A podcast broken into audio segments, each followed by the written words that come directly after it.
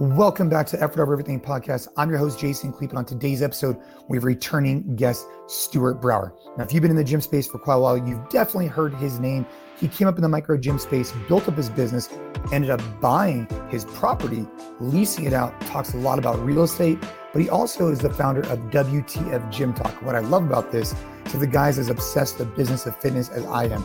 He goes around, talks to different gym owners, talks to different business models, and tries to understand what is making them successful. Today, we dive into a variety of different subjects, including buffers between classes. We talk about his upcoming or his desire with tempo training, of course, utilization rate, and we finish off with this idea of asking yourself this simple question Is it good for your business? Is it good for your clients? And is it good for your coaches? That's a great way to look through that lens when making decisions for your business. I hope you enjoy this episode as much as I enjoyed talking to Stu. Let's keep getting after it in our gyms. Let's keep getting after it in our business. And let's get after it right now. Let's go.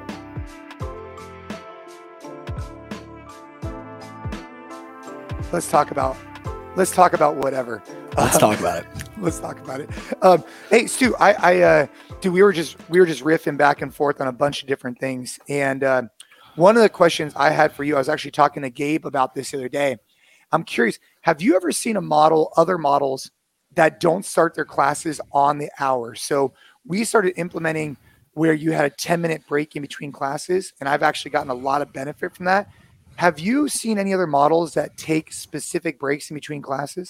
Yeah, in the micro gym and for you know micro gym slash the boutique space, uh, there's a of models that'll start uh, off the hour. So it might start at maybe 5:30 and they go 50 minutes. The class is done at 50 minutes and it leaves a 10 minute buffer for the next class.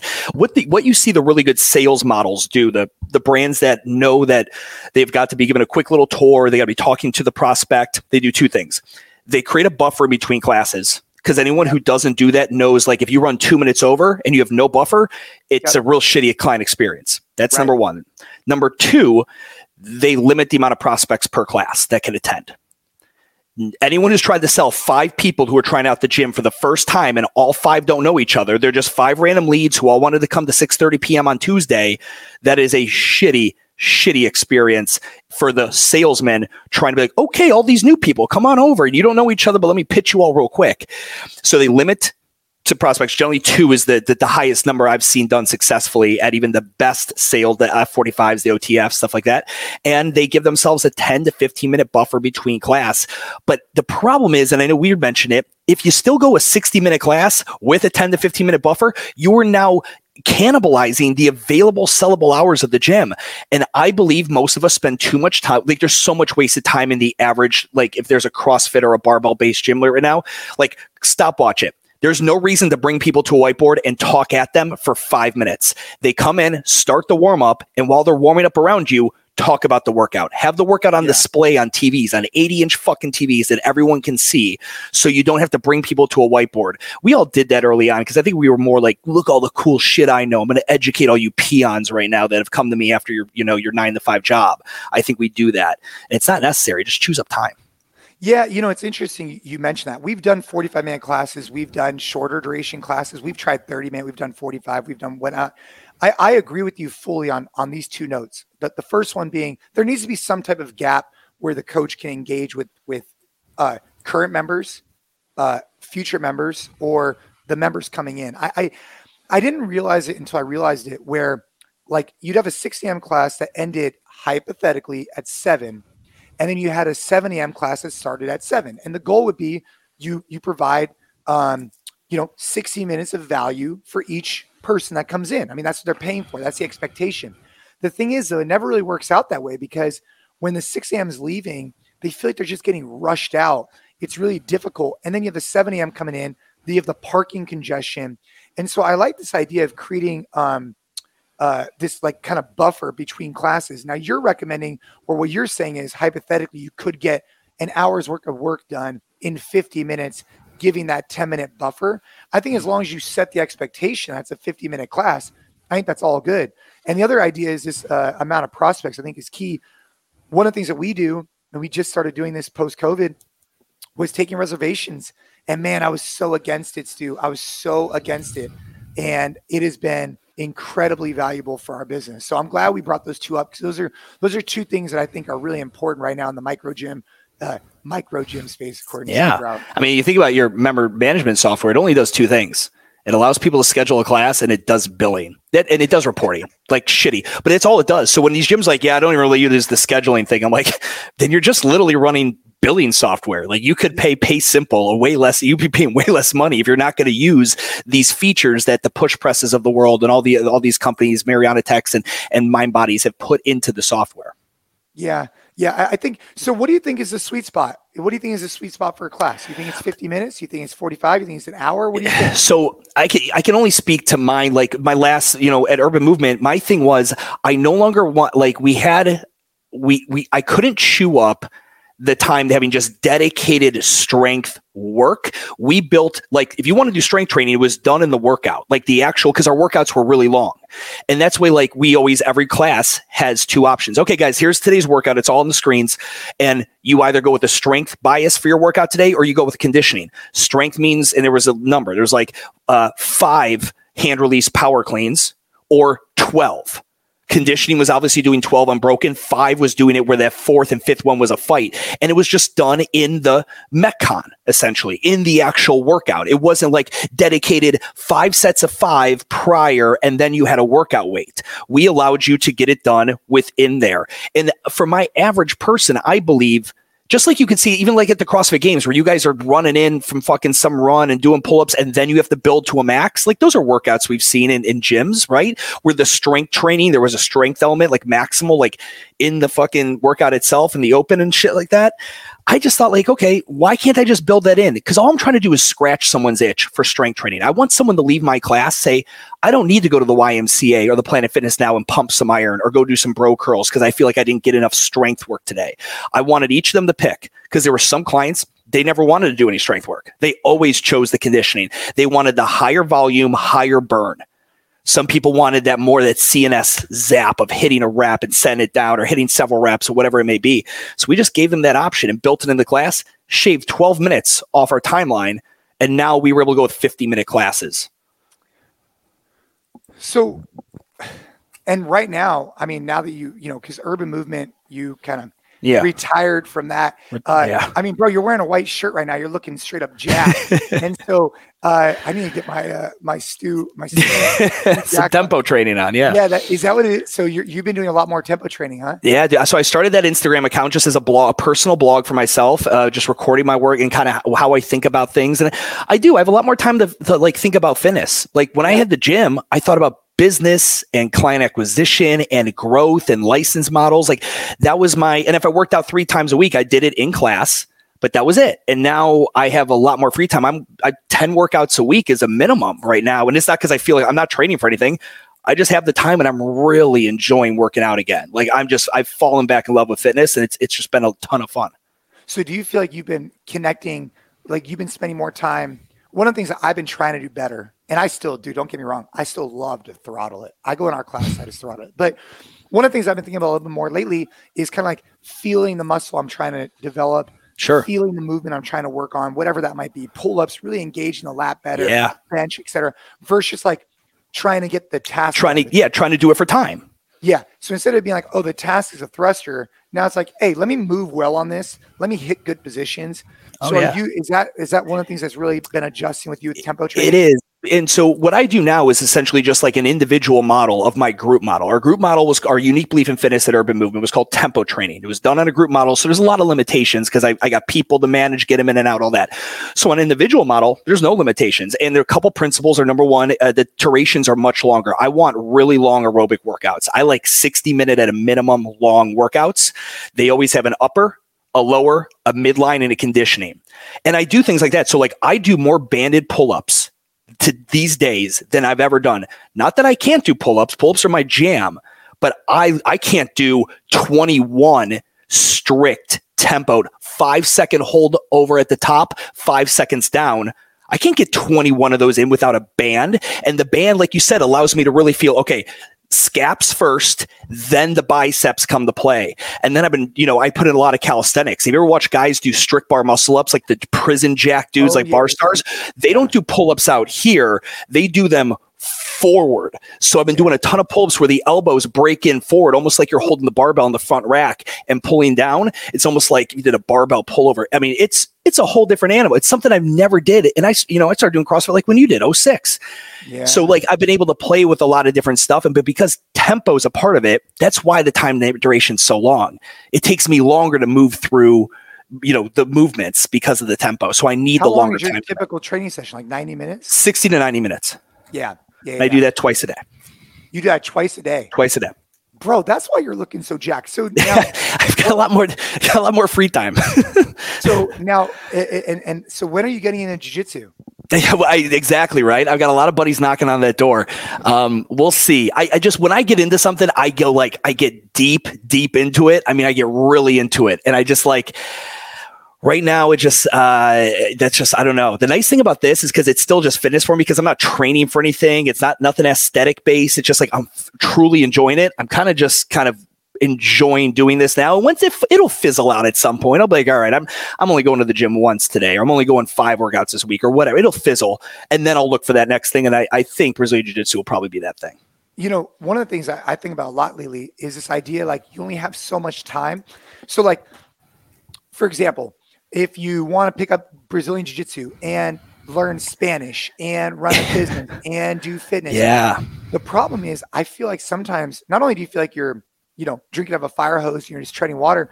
I feel like you can never develop any level of competency. Now, this is something obviously I feel with uh, our members at the gym and CrossFit too, where CrossFit was all about constantly varied, right? The challenge with constant variance is that there's just a wide breadth of movements you need to become competent in. And I find that same thing in life where if you try and like you want to like you said, you want to be you want to start a new hobby, but sometimes you're almost setting yourselves up for failure because you don't have enough time to actually develop any level of competency. So have you noticed that for yourself? Oh my god. you got to put something on hold and then do something different. You know what I mean? Hundred percent, man. I like, uh, so, I mean, everything from train, from the workouts and all that, like the thing with CrossFit, because there's so much, so it's everything and everything it is literally you'll never get enough volume in a typical gym's week programming, assuming the typical person comes three to four days a week, there's they're never going to see enough volume on a muscle up or on this, which is why people seek out specialized programming to focus on things. I mean, I probably do the same 20 movements constantly and I, I don't get bored. Like I've never, I'm not the kid looking for the Adderall dose of like, oh, I need a new thing. I need a new thing. Like I'm not, I just like the same stuff. I like it nice and steady. I don't, I don't even know what's on the barbell sometimes. And I mainly go dumbbell. I've like kind of ridden off the barbell for a period. I've been doing that for 17 years where I was barbell all the time, rarely dumbbell. Now I'm dumbbell everything. There's nothing cooler than doing power cleans with like fucking 80s. And like, if you've ever really just gripped heavy pair of dumbbells and just used them for everything, like all your snatches, all your everything, just use double arm dumbbells for it. It's a way better exercise than I think the barbell. Way more hypertrophy. Yeah, I, I, like them both. I mean, sometimes you know the dumbbells, man, those can get gnarly. One of the things that I like doing is I like sandbag and D-ball work. Yeah, um, especially like, dude, you get you do some like gnarly like sandbag over the shoulders and stuff. Yep. There's it just feels like really athletic. It feels it does. But I think about the contraction. Like when you do when you grab a D ball, you've got again your biceps are engaged, your traps, everything. You're locking this in. Your chest is peaked. With a barbell, it's it's it's this and it's pulling over there. It's graceful. So like I was in a group class recently, and they're all doing snatches, barbell snatches at uh, 115 and I did double arm dumbbell snatches. And I go ahead and I could do them at my hips or I could take my legs wider and kind of come underneath like a kettlebell swing, but double arm dumbbell snatches at 60. So I'm doing 120 pounds, 60 each. They're doing 115. But I mean, I have to. I got to get a bit of that bicep curl. I've got to lock out this, you know, unilateral movement overhead. I mean, what I'm doing, number one, from a pure muscle breakdown hypertrophy standpoint, will always win compared to the barbell it'll always win. And, you know, from looking better naked. And ultimately, those guys are like, this position really hurts. I'm like, guess what doesn't? Bring it in in here and it just being right in this position. Yeah. Yeah. I think, you know, one of the things I think about a lot is like, what movements can I do to make me feel better, look better, yeah. live freely, live fully? Yeah. And, uh, you know, that's obviously your training evolves, man. I think that, you know, we need to continue to talk about it because training's evolve. Like my training went from trying to be at the top of the podium at the CrossFit Games to now just trying to keep up my kids, do that kind of stuff. And then also, you know, I have goals of competing in jiu-jitsu And so, what can I do to put me in a good position to perform well there too? Right? That's, yeah. That's you know. I, I get it, man. And it's you know, I I joke with people like, what do you do in your workouts? Like, I don't plan my workout until I get to the gym. I'm kind of warming up. I literally write the workout in my head right then and there, and I have my notes yeah. app. I just pump something out, and I just set my my set my Garmin. Boom, I'm good to go, and I hit it. I only do what I want to do because fitness to me is nothing more than something I enjoy at this point. It'd be like, it'd be like, oh man, what what what liquor do you like to drink? I'm like, I really like bourbon and whiskey. Well, why don't you try to? Why don't you do this? I'm like, I don't know, because that's what I want to do. Like, yeah. I, fit CrossFit. I think we get into like, I have to do this so that I do good at the Open. Yeah, yeah, yeah. Hey, speaking of which, uh, you're not a mezcal guy, huh? No, it's so. I'm I'm such a pussy when it comes to spicy stuff. The smokiness in there. It's why I don't like Scotch as much. Like it's that peat, peaty kind of smokiness of the mezcal. I've tried a few cocktails that have it in it. It's okay, but if I'm going doing tequila, it's just probably gonna be a clear blanco type scenario. Dude, there's there's a place uh, near where I live called Sidecar, and they make a drink called the John Wick. And what they do is it, it's like an old fashioned with some additional bitters in it, and they they smoke like oak or whatever, and they funnel it into the drink. You know, it's like when you yeah. When you pull the lid off or whatever, It's oh, all smoke, yeah. That I've yeah. got a full smoking kit for my whiskey, so I don't mind that in a whiskey. I don't mind the taste of it, but something about the actual like the actual liquid tasting peaty or smoky.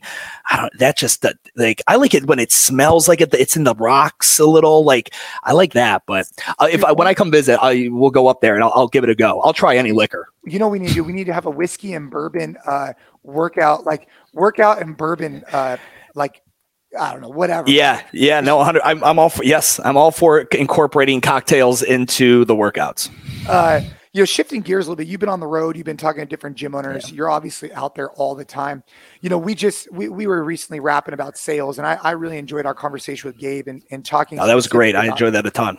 Yeah. And, and, so what's what's been on your mind recently about you know gym owners and where you see the industry going? Um, not even necessarily just CrossFit, just just things like coming yeah. out of the pandemic. Like I'm curious. I, I feel like there's a resurgence, and obviously I, I, I'm you know, not no point intended. Like I'm drinking my own Kool Aid here, where it's like I want there to be a resurgence, so yeah. I hope there is one. What sure. are you seeing in the fitness space coming out of COVID now that we're here in 2022? Um, so I, I have seen a lot of people bounce back strong. You were sharing some of the numbers and all that NC Fit's success, NC Fit's experience bouncing back. I'm seeing a lot of that. One thing I'm getting a lot of people on, and it's you know, it's kind of like you saying, I just started taking reservations. Like that to me that blows my mind. Like I was taking reservations in 2012. Like to me, but I came yeah. from that. Like I came from that world. Right. Um, the utilization of CRMs now. Like PushPress has a great CRM. A lot of people are using like different go high level integrations. Um, they're using things like Close or whatever. But like, I believe in a sales perspective where where it's going is because boutique is now more well known and there's now a price point awareness. Previously, and you you me remember these days, man, people come in here thinking it's a gym, so it's forty dollars a month. That's not really the case anymore. Thank God for the F45s and the Barry's and the Orange Theories who have really made boutique globally and domestically huge to where yeah. everyone is now kind of preconditioned to a boutique micro gym price point. Even so, yoga, spin, whatever, where it's a drop in of 20 or 30, 40 bucks. I mean, easily. Yeah. So now people, anymore. correct. So now it's not like, well, I really got to sell them over the global gym down the street. No, you don't. That's not it. But so that means sales should be done quicker. We're not at ecom level yet. So sales aren't being done via ecom. No one's going to NC Fit, you know, the Mountain View location, going on the website, clicking a membership, buying a subscription like I would Netflix, and then showing up to the gym like, oh, I bought my membership online. No one's doing that yet. They will at some point. They will. But where we are now is kind of in between, where the CRM, the client relationship management software that allows two way texting, video, audio, all that, it allows two way phone calls, allows two way emails, not just blasting everyone. Like I know Wodify, everyone's like, I have a CRM with Wodify, and I'll be talking to a new client. I'm like, that's not a CRM fuckface. That is just a one way blast of a text message, whatever. You can't engage back and forth. The CRMs are the process for sales now. At Urban, we created what I call like the five minute close. All the sale was done via CRM, text, email, or phone call. And when they came in, they knew exactly what they came in for. You're here for your free week, right?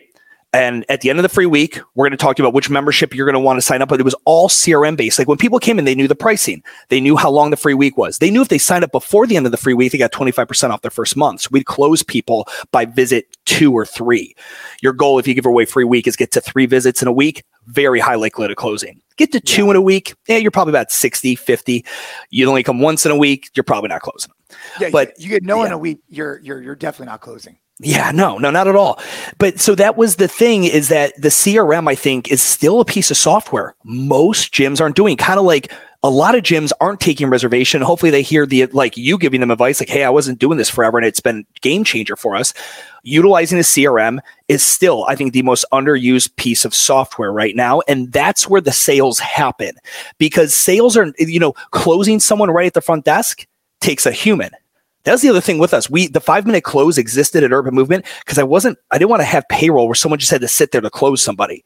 Hmm. Literally, we wanted it done through the CRM. So when we sell them the membership, like uh, I, and I'm hoping to get Push Press to be able to do this, but when they get their free week at Urban, we had different software. They had to put in their credit card, meaning it charged them zero dollars Right. But that we had their payment information. That by the end of class three, the coach would be like, Hey, so what'd you think of class? Oh, it was awesome. So is that 12 times a month membership the one you still want? Yeah, it is. Awesome. Cool. I'm just going to go ahead and add it to your account.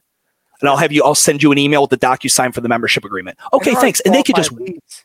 yeah. At that point, they already put their credit card in. They already did all that kind of stuff, you know? Amazon, have you been in an Amazon Go store where you don't even have to talk to anybody? You just walk in and grab it? Yeah, I've been in there before. Yeah. That experience of I don't want to deal with it. That's what made Uber beautiful. You didn't have to talk to the guy about his tip. You didn't have to talk about how much it cost. That is the way that people like to have commerce. They like to spend with businesses. They want it simple. They don't want it to be whatever. The price is the price and you just push this button. So that's what CRMs are really allowing people to do if you're using them.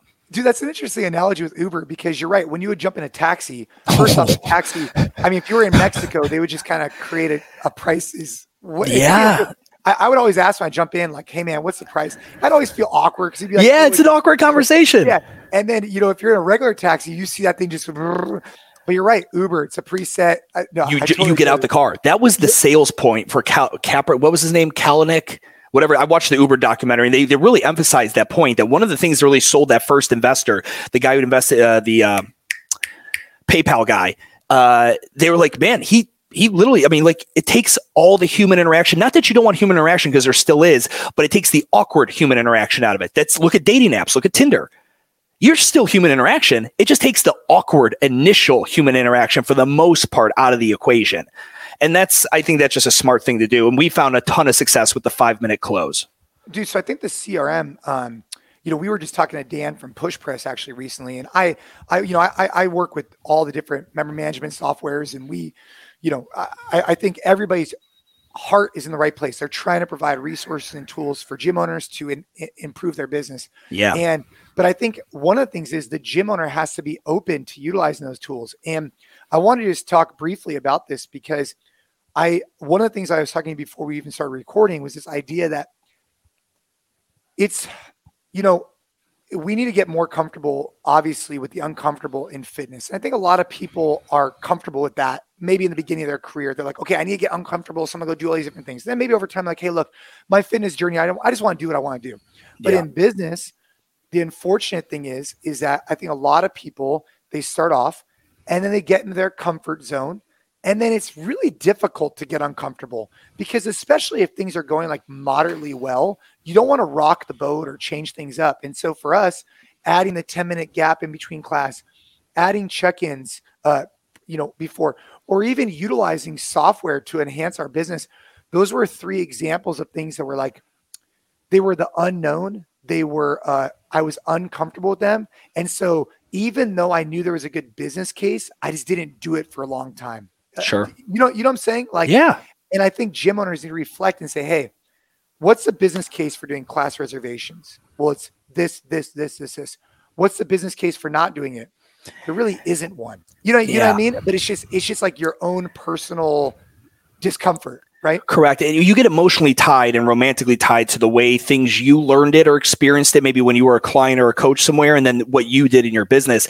That's why, you know, I had a lot of people, you know, people you me both know that I, you know, uh, I'd even still consider friends shit on me when I went to the in place model right? And I got rid of the rig and we were all in one spot. You saw way pre-COVID. It was like, it's like, but there's a good business case for it. Every yoga, every yoga studio and every spin studio in the world in the world makes more money per 100 square feet than any CrossFit gym in the world or any micro gym could ever do.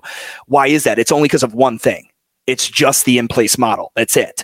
Um, and so like if there's a business case for it i just i hope that like as you do things differently and other people in the space i think i, I mentioned like industrious up in us uh, in washington and he's doing the in place model really well i just hope as people see it there's less volatile reaction like oh that's not cross that or that's not crossfit or that's not this or that's not what i do. I'm going to shit on it. And more curiosity. Curiosity is the thing that i think is going to make it makes millionaires. It, it not you know not uh, con- conceitedness or ego.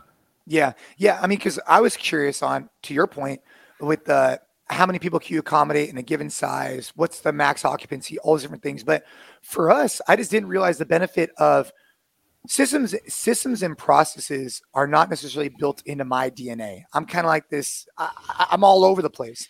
Sure. But systems and processes they're there for a reason especially if you want to replicate your business across multiple locations especially if you want to streamline the way you onboard new clients and different things. But the check-in process man dude i just i just never realized it until i realized it. Like if you are not having your athletes check in for classes ahead of time you're really it, it's going to be a big you know hurdle in the beginning but i promise you if you lose members because of checking into classes they you're probably going to lose that member anyways. Yeah. like, you're not going to lose a member because they don't they don't want to check in for classes. What it'll help you do though is it'll help you understand like at our mountain view gym i'll give you a great example. Pre-covid i'd walk in there sometimes dude and this gym was really pumping and we'd have like 30 people in a class and i'd walk in there and be like dude this is not a good experience. This is this is not what we want. But then the other this is too many people. Is that what yeah, you're saying? Yeah. Yeah, because I mean the space couldn't really accommodate it that well, and it became a safety factor. But but then some days there'd only be ten. Yeah. And and some days there'd be twenty. And so now I could say, hey, our class cap is this, and it will then disperse it. So now you have this solid energy around a variety of classes building up a demand versus one or two that's like 30 or 40 packed. Uh, it's been really powerful for our business. It forces you to dial in your unique belief in fitness. And you and me were talking pre record about like with NCX and like how the, you guys have really kind of established a good UBF with this. Because when most p- people listen, they're like, oh, well, it depends on my programming. And it's like, that's not a way to run the business based on the programming, like what you can expect in attendance that day. So utilization rate is another thing. So for any of the member management software people listening, if you don't have this, and a lot of the big players do, we have utilization rates. Like I would look at my utilization rates every day. So if you have five classes and 20 people max per class, you have 100 people you could essentially utilize that day or 100 spots that could be utilized. And when we think, and again, we got to break the construct of how we think of the business. There's just so much emotion and in, in, in, the independently owned micro gym space, which includes CrossFit, of I found it and I loved it and it changed my life. And then I left my job and that was really scary. My husband almost divorced me, but we're making do. And I went and started this gym. There's so much emotion tied into the entrepreneur's journey that me then saying, yeah, but the utilization of Coach Tim every class he coaches has utilization of 40% or less. Is that coincidental when every other class is a utilization rate of 84? But Tim was, he was there with us and he helped us paint the walls. I'm like, yeah, well, Tim fucking sucks. The utilization rate says so. Okay. And like they're like tying data, and that takes away from emotion. It makes yeah. me seem like a cold-hearted bastard. But again, like there again, you got to be able to separate the art from the artist, the business from the emotion.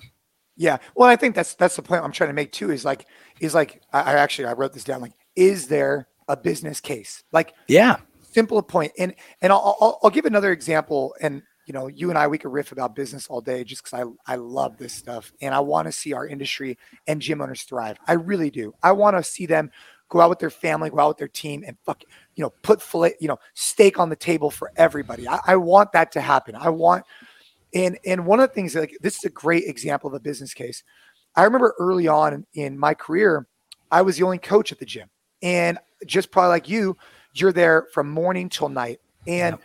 I remember our first class at the time was like at 6 a.m. and it was growing dramatically. And there was a demand for a 5 a.m. And I remember for a long time, I didn't want to add a 5 a.m. And I didn't want to add it. And I would tell myself, oh, it's because of whatever. But in the reality was the reason why I didn't want to add it is because I didn't want to get up that early to go coach it because I knew I had a long day ahead. But once I kind of like thought to myself, like this question of, is it good for the business? Yes. Then I have an obligation to go figure out how to make it work. Yes. You know what I mean? Like, like it, the, the business has no allegiance to how I feel. It's either Yeah. a good business decision or it's not. And if it's a good business decision, how am I going to make it happen? You know what I mean? the three checks is it does it work for the business does it work for the coach and does it work for the owner right? So it's like if it's good for the business meaning um, or no i'm sorry the, the business the coach and the client. Um, and if it's good for the business like okay well there's another class i could potentially sell more people i could sell more spots have higher utilization throughout the week. Good for the coach or the client well the client has more options now some people have been asking about it. Is it good for a coach? Well a coach has to get up early but if they're in the fitness industry and they're not wanting to get up early that's a you know they can get paid more. There's an additional hour of work potentially on the table. And if you can check the box on all three that's that's at least the old school way i always used to think about it way back in the day is could i check the box on all three Uh, Is it good for the business? Is it good for the clients? And then thirdly, is it good for the coaches? So now what if it just uh, tacked on those? Well, I guess, yeah. I mean, I should guess- you so there's a here's a great example of one right Yeah. so um i went and installed sweat towels so dry towels when you came in really nice very ritz carlton like and then we did cold aloe scented towels for people after the workout and now we had a laundry room that i built out this was all purposeful but i mean we're going through hundreds and hundreds of towels a day now, is that great for the clients? Oh, yes, it is. That was my talk trigger. That's what people raved about with urban movement. Was it good for the business? It sure was. A lot of referrals, a lot of that. Was it good for the coaches? Well, let's see. I had my coaches who were all on salary.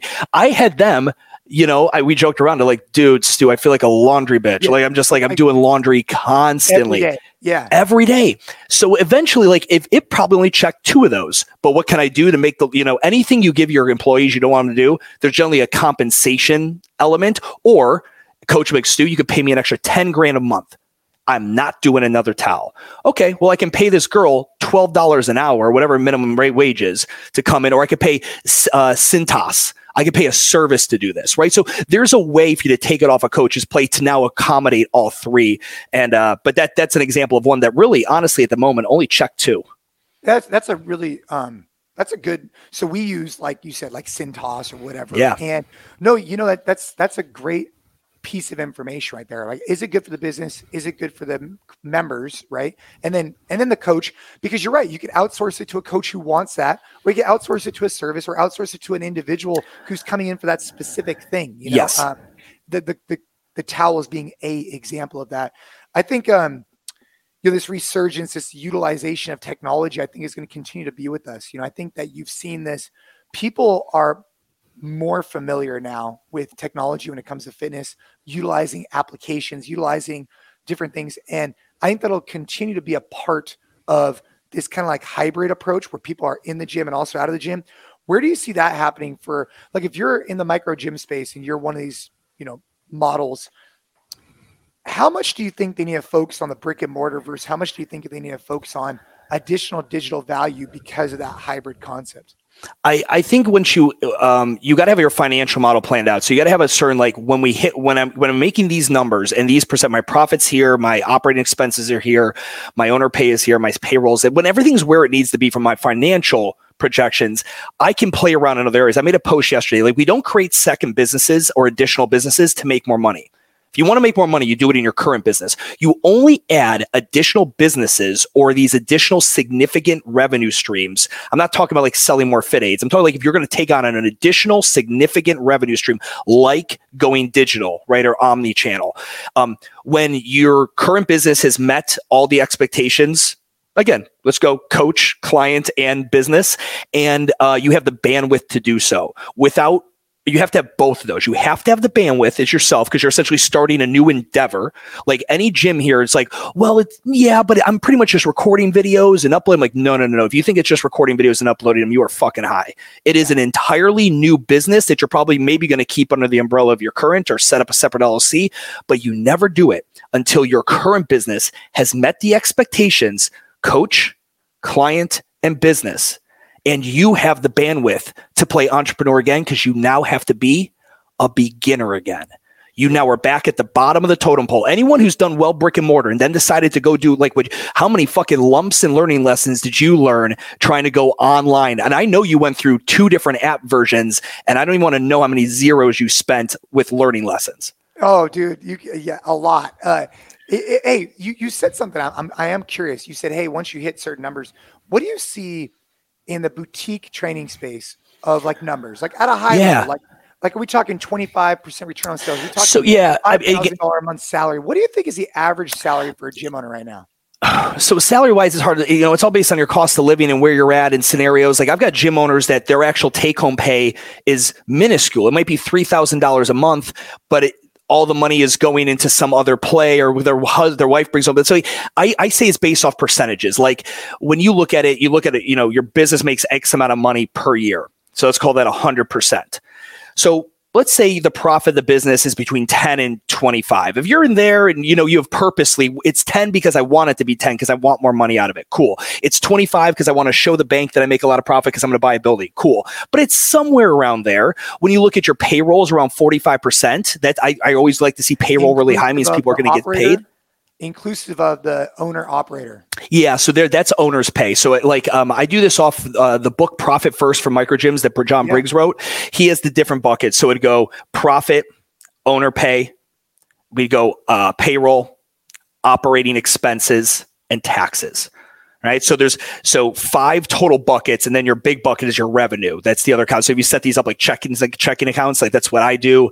That's what they recommend, and you come up with a financial model of what percentage of your total monthly revenue or annual revenue is going into each bucket. And okay, so if I said 45 percent. It, does 45% get your coaches paid what you believe they should get paid and you have enough staff and you feel comfortable? Uh, not yet, Stu. Okay. Well, is everyone happy, right? Like, is 45% good? We just need to have more revenue coming in so we have more money to play with or do we need to increase from 45% to 50% and that's where these things are like there's no standard answer because it's so unique. Like urban movement when i was uh, saving up for the building and when i was crossfit south profit margin had to stay decently high because i had to show the bank that we were be making some money.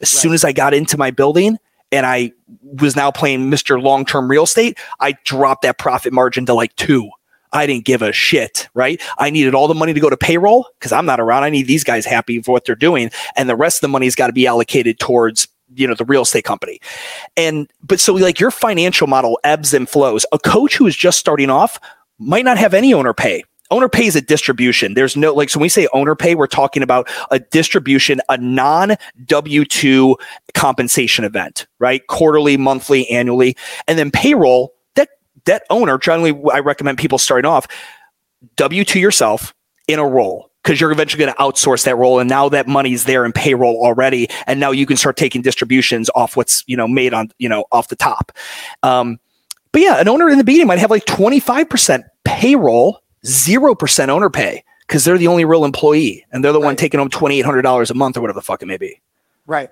Yeah, I like the way you're breaking that down. I wrote that down. Profit first for gym owners. Um, oh yeah, Mike. Mike, it's profit first for micro gym owners. See, I'm not the only one throwing this word around, Jace. I'm like spreading that word out like wildfire to all these other SMEs. But what John Briggs does and his crew is incredible. I made less money with WTF in 2020 because I couldn't travel and do my events. I took home significant amount more money only because they installed the profit first system and just they just changed my percentages and my my financial model for my online business around. And i took home significantly more money. Profit first for micro gym owners. Okay i got that. I like what you're talking about with the buckets and i like the way you're breaking this down. You know i think one thing that gym owners need to recognize is that when they they when they say hey our business makes 100 grand a year profit well it's like yeah but is that inclusive of your uh if you are coaching classes if you're operating um, what is your salary? Is that inclusive or exclusive of that? And I think that's yeah. important to note, you know, from and why do you need profit? Paying yourself something. What's that? Think about it, like a lot of people yeah. like you got to have profit. No, you don't. You don't have to. If you have plans that are like, I need to actually take as much cash out of here. Let's say um, you've really been dogging it on your HR side. You haven't really, you've only been hiring part timers and energy exchange. You're like, all right, I'm going to start withdrawing profit. I'm going to take profit from 25% down to 10. And with that extra 15%, I'm deploying it to my payroll. My payroll was originally at only 20% of my total monthly revenue. It's now going to 35. So I can start paying people more. And I'm not going to increase my profit um, number again until I'm happy with who's getting paid and what they're getting paid, and they're happy as well. And then I'll go back to stacking profit. But it just it, they're just dials on the business. You turn some up, down as long as all adds to 100. percent That's the only math you really got to worry about. Yeah, dude. I, I Hey man, I know you got a hard stop. I uh, I appreciate your time all the time. I love riffing with you on the business of fitness. I I get you know, and even before we started recording, you know, like there's always things that I'm learning, you know, as talking to gym owners. But dude, I mean, just because we own and operate gyms, there's not doesn't mean that we can't learn from other gym businesses, which I think you do a great job of exposing yourself to more and more and more. Because sometimes I feel like I am, even though I'm not. I sometimes I do feel like I'm in the business too much, and I need to get outside to open my mind, open the concepts, and talking to you helps me do that because we could talk about other other micro gyms like the Orange Theories of the world who are doing something we could learn from them. So, anyways, man, I just always appreciate talking to you. When you come out next, or when I come out one day to see you, we got to get some. Uh, we're gonna call it like the the bourbon and bourbon. Bur- we'll do bourbon and burpees or bourbon. Yeah, we'll do oh. something. We'll we'll get something together. Oh, dude, bourbon and hey, have you ever done that? Uh, hundred shots of beer, like one pull up, one shot of beer. no, I've done beer miles. I've I've done beer miles. I've never done the hundred shots of beer with pull ups and shit. Yeah, I did a shot of beer every minute and pull up a minute for a hundred minutes. Uh, it's not that bad. We could do uh, tempo and tequila or something like that. Oh, tempo and tequila. There you um, go. Well, dude, obviously, I'll uh, I'll add some um, notes in the in the podcast show notes uh, for everybody listening. You know, Stu, he's been around the space for a long time, has a lot of really cool information that he puts out on a regular basis. Make sure to hit us up on social. Check out all of the other podcasts we have going on. I know Stu's got his going on, and uh, yeah, Stu, hope you have a great week. Keep crushing it. Any final uh, last minute thoughts? No, man. It just it's always a blast popping on and talking shop with you, dude. And uh, yeah, we'll do it again soon. All right, brother. Talk to you soon.